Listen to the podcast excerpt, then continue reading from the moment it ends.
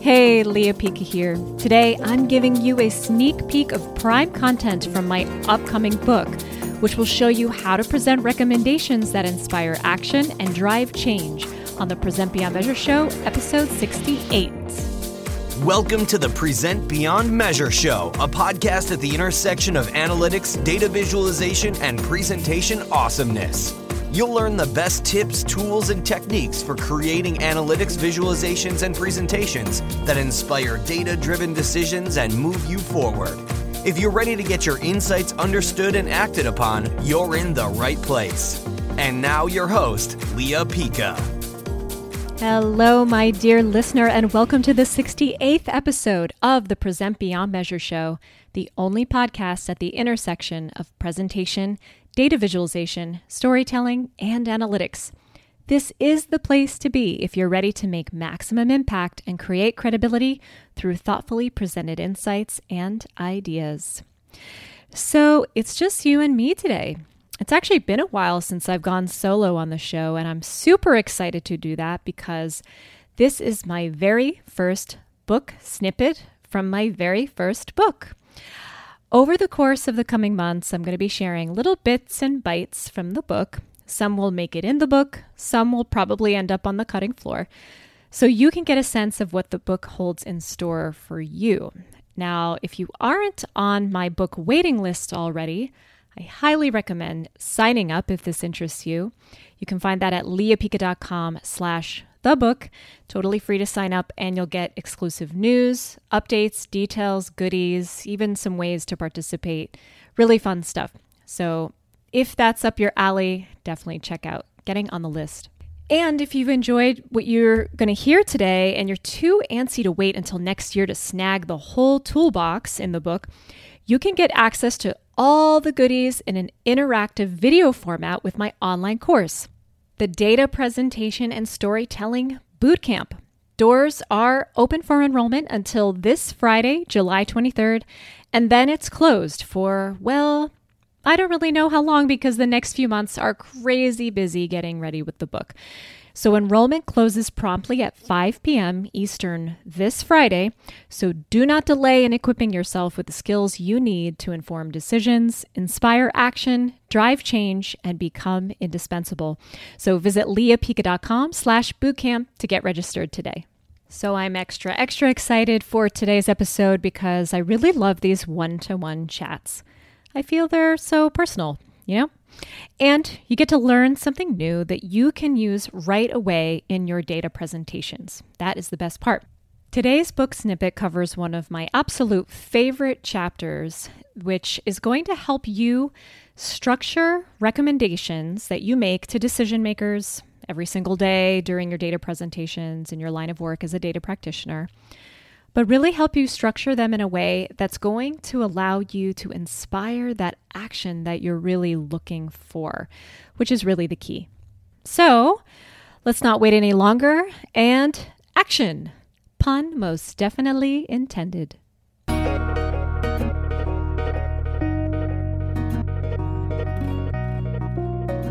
So, this chapter is called Suit Up Your Recommendations for action. It's one of the four key components of a properly conceptualized data presentation. All of that process I lay out in my book and my online course. And it's going to be something that you can put to use right away. Ready? Here we go. Here's a bold statement Action should be the primary reason the data presentation exists. The actions we bring our stakeholders come in the form of recommendations. And they are the key to moving the business forward based on the area you're charged with measuring, which, uh, if you remember, is what your stakeholder is silently asking for. In Nancy Duarte's data story, an essential library edition, Duarte explains the imperative of mastering the art of recommendation. She says, when you use your data to provide timely and critical guidance to decision makers, you change organizational outcomes. You become the mentor, and your data is the magical tool that gets them unstuck on their journey. Giving others data in the nick of time brings greater success in reaching a desired goal. End quote. I find that presentation recommendations are often vague, uninspiring, unrelated, irrelevant, and at times crammed into the back of a deck as an afterthought. In making and reviewing countless recommendations over my 12 years as an analyst and seven years as a trainer, I've crafted a set of criteria that ensure a recommendation's survival past the end of the workday. These five magic criteria have positioned my recommendation for successful adoption and completion with even the toughest stakeholders. You may recognize them as a popular framework for professional and career goal setting. Hint, they can make you and your recommendations sound a whole lot smarter. That's right. I've adapted Peter Drucker's original SMART goal system, often used for employee performance evaluation. Here's how they break down S for specific. The recommendation outlines a clear course of action. Make it abundantly clear what you think the team should do. Hmm. I found that the clearer the path to completing the recommendation, the more likely it will get completed. Some of the recommendations I've come across in client presentations are phrased like complete migration of accounts, lower ad spend, and improve conversion. These are fine places to start, but how are you going to do these things? What's the first next step that needs to happen? Make it Windex clear. The classic recommendation standby of will continue to monitor performance also falls squarely in the valley of vague. Continuing to monitor performance is not a strategic recommendation. That is our job as stewards of data. Our vigilance is a given, so choose directives that lean towards what's beyond our daily tasks. I'll show you a few examples and build upon them using the criteria in turn. First, decrease ad spend on ABC website. Conduct five new subject line tests.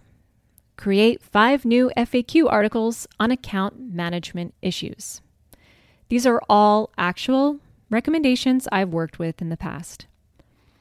Notice the specificity of the tasks suggested, as well as how each recommendation begins. Each of these starts with an action verb, which creates clarity around what exactly is to be done. Now, while I hope you shoot for the moon at work and in life, I also advise grounding your suggestions in the reality of your organizational or client constraints. If you suggest that the VP of marketing approve of a new email software vendor migration within three weeks, when your vendor approval process spans three months, then there's a good chance it won't happen. Be specific about what you're asking everyone to do and the first next steps. M for measurable. The recommendation's impact can be feasibly measured and is motivating towards action as a result. I theorize that many recommendations are too soft or fail to galvanize an audience because they aren't clearly measurable. It's essential to communicate the why behind the recommendation, gather consensus on what you're measuring, and how it will translate to success. I'm not talking about vanity metrics like website visits, time spent on site, and yikes, hits. The usefulness of those metrics have long been called into question as possibly feeding an emotional need for significance. More on what that means in a later chapter. Measurable recommendations inherently make clear the impact they will have on the project or business. Here's how we'd build upon our previous examples. Decrease ad spend on ABC website plus to lower cost per conversion. Next, conduct five new subject line tests to increase email open rate. Create five new FAQ articles on account management issues to reduce customer service inquiries. Now, you might say secondary success measure is page views of articles. When you assign measurement as a concrete way to revisit a recommendation, your audience will understand its impact and feel more confident executing it. And honestly, who wants to act on a suggestion with low impact or low measurability? In this age of extreme busyness in business, Does anyone have time for that? No. A recommendation's measurability is a good indicator that it meets the specific criteria above, killing the first two birds with the second stone. A for assigned. A person or team is accountable for task completion. Guess what happens to a recommendation given the green light during a meeting? Yay! But isn't assigned to anyone. So the answer is typically nothing. Until someone invents a magical recommendationator machine, a person or group of people must be tasked with its execution. That may look like this, adding on from before. Decrease ad spend on ABC website to lower cost per conversion, assigned to digital ad team. Conduct five new subject line tests to increase email open rate, assigned to Ellen on the email team. Create five new FAQ articles on account management issues, assigned to customer content team. With this, no one will exchange awkward glances at the next meeting when the VP asks whether the recommendation was actually executed.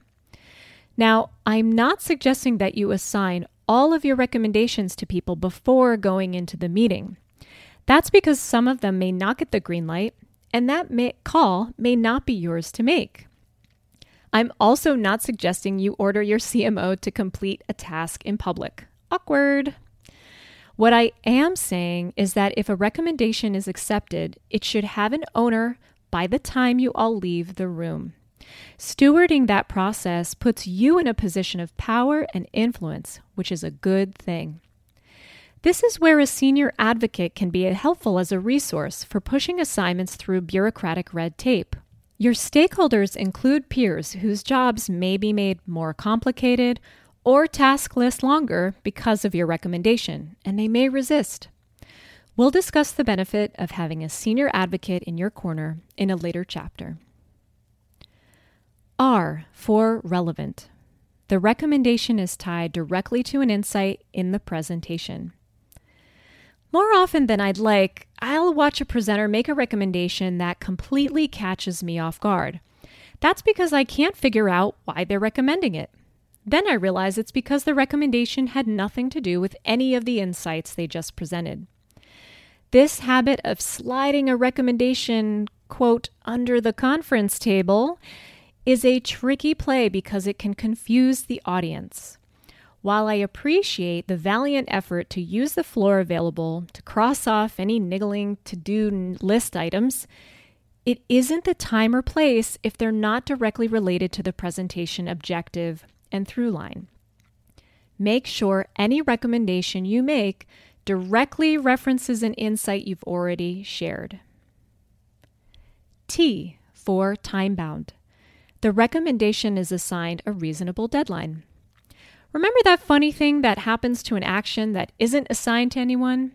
Well, the same funny thing happens when the action isn't given a deadline or time frame. By the way, it's nothing. Deadlines help prevent what I call hangnail recommendations.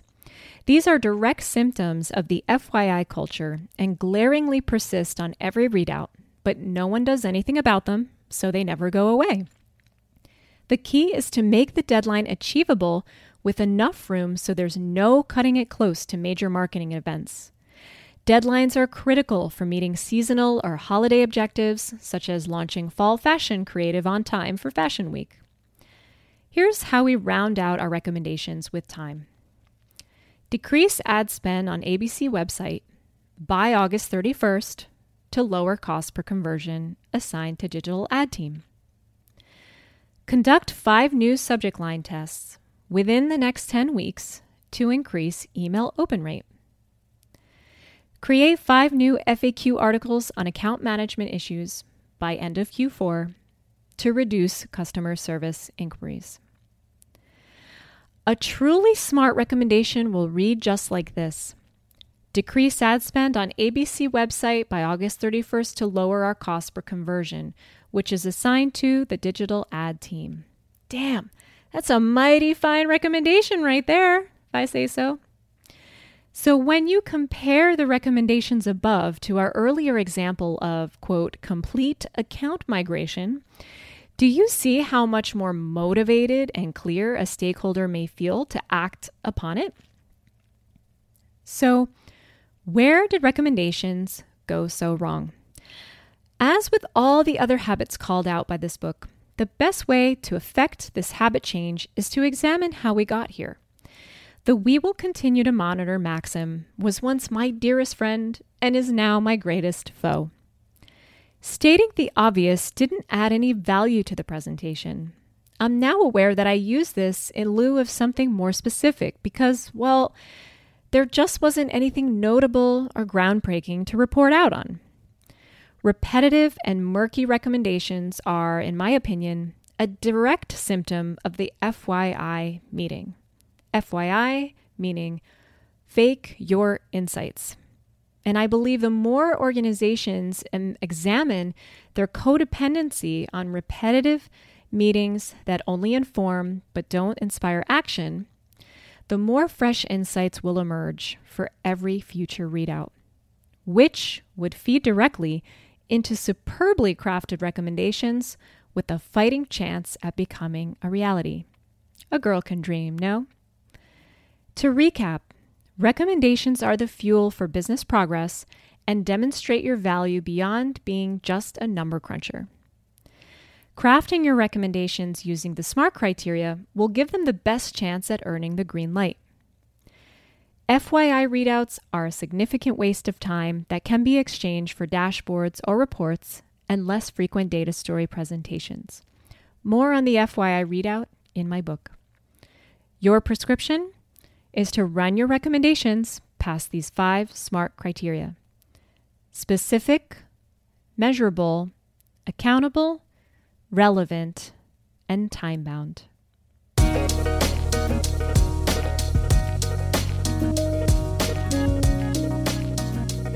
All right, thank you for joining this shorter than usual, but hopefully quite actionable episode of the Present Beyond Measure show. If you liked this little book snippet, make sure to get on my book waiting list at leapica.com slash the book. And you still have one more day to enroll in my data presentation and storytelling bootcamp online course.